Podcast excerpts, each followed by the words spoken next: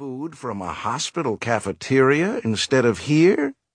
I would have fainted if I hadn't, Eliza said. Maybe I'll have dessert. Dessert is good, Elaine said, pointing at a tray of samples and motioning for a waiter to bring it over. Cheesecake, Eliza said. Make it two, Genevieve echoed. The two women excused themselves and went to the ladies' room. Stone turned his attention to the mail again, and a large white envelope caught his attention. He turned it over to read the return address. The White House, Washington, D.C., it read. Stone opened the envelope. You look funny, Dino said. I've been invited to dinner at the White House, Stone said, gulping. Holly Barker and me. On the same invitation? Elaine asked, taking it from him. Why you and Holly? Dino asked. Yeah, Eliza is going to want to know the answer to that question, too, Elaine said. Stone took the invitation and stuffed it into his pocket. Let's not discuss it with her, he said, especially since I don't know the answer to that question. His cell phone vibrated on his belt, and he flipped it open. Hello? It's Holly. Holly Barker was his friend and sometime lover, a retired army officer and a chief of police in a Florida town, now doing something or other for the CIA. Speak of the devil. How was Spokane? Fine. How did you know I was in Spokane? I have a computer program that tracks the flight of any airplane. You went yesterday. I figured you came back today. You're doing the engine conversion? How the hell did you know that? I know lots of stuff. You got the invitation? Just now.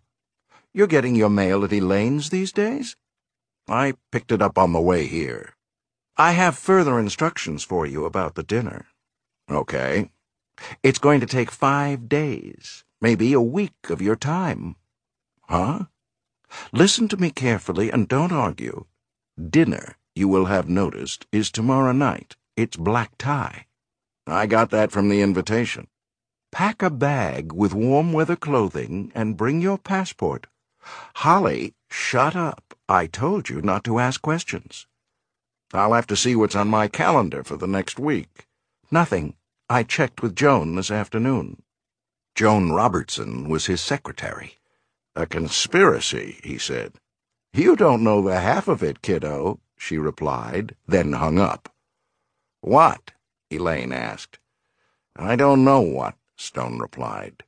Weird is what.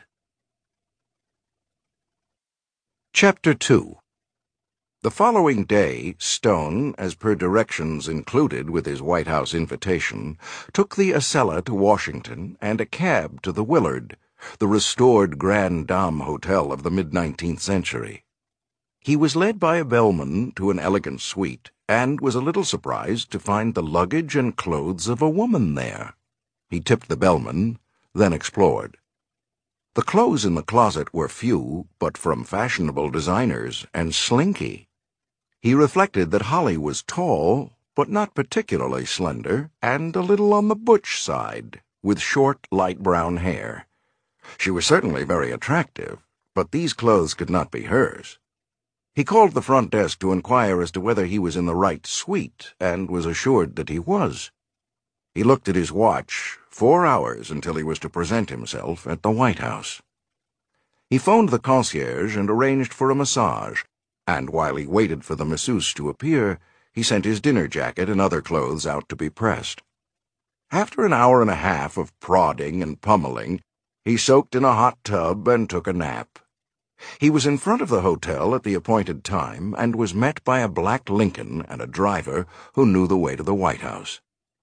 The mansion and its grounds looked very beautiful with the moonlight on its six-inch blanket of new snow. At the gate he identified himself with his invitation and his passport, and was driven to a portico lit by a huge hanging lamp, with marine guards on either side of the door. Inside he was greeted by name they must have a photograph, he thought. His coat was taken, and he was asked to follow an usher. They walked down a portrait-hung hallway, took a couple of turns, and stopped before a pair of double doors. The usher rapped lightly, and the door was